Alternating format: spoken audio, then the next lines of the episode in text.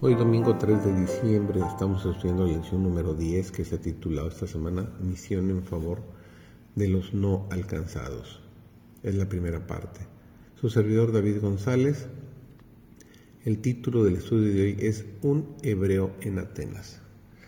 Los judíos incrédulos de Tesalónica, llenos de celo y odio hacia los apóstoles y no conformes, con haberlos ahuyentado de su ciudad, los siguieron a Berea y despertaron contra ellos las pasiones excitables de la clase inferior.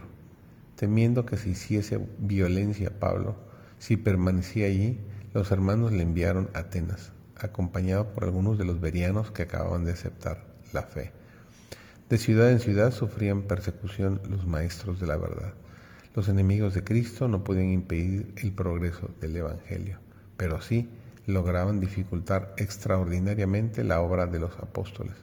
Con todo, frente a la oposición y a los conflictos, Pablo amenazaba firmemente, determinado a realizar el propósito de Dios como se le había revelado en la visión de Jerusalén.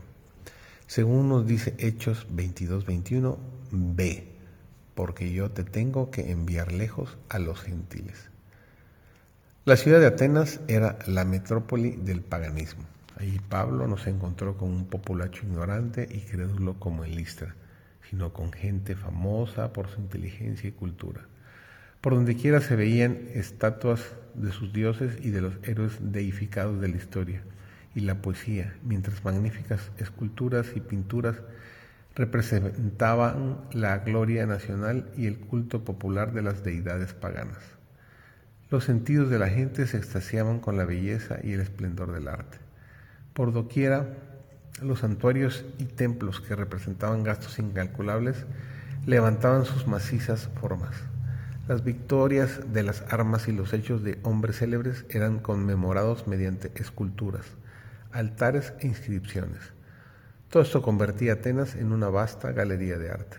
Cuando Pablo vio la hermosura y grandeza que lo rodeaban y la ciudad enteramente entregada a la idolatría, su espíritu se llenó de celo por Dios a quien veía deshonrado por todas partes, y su corazón se llenó de compasión por la gente de Atenas, que, no obstante su cultura intelectual, no conocía al Dios verdadero. La unión con Cristo mediante una fe viva es duradera, toda otra unión perecerá. Cristo nos escogió a nosotros primero, pagando un precio infinito por nuestra redención, y el verdadero creyente escoge a Cristo como el primero el último y el mejor en todo. Pero esta unión tiene su precio. El ser orgulloso entra en una unión de dependencia total. Todos los que entran en esta unión han de sentir su necesidad de la sangre expiatoria de Cristo. Han de experimentar un cambio de corazón. Han de someter su voluntad a la voluntad de Dios. Se llevará a cabo una obra dolorosa de desprendimiento, tanto como de acercamiento. El orgullo, el egoísmo, la vanidad, la mundanalidad, el pecado en todas sus formas han de vencerse si hemos de entrar en unión con Cristo. La razón por la que muchos encuentran la vida cristiana tan lamentablemente dura y porque son tan veleidosos y variables es que procuran vincularse a sí mismos con Cristo sin haberse primero desprendido de sus ídolos acariciados.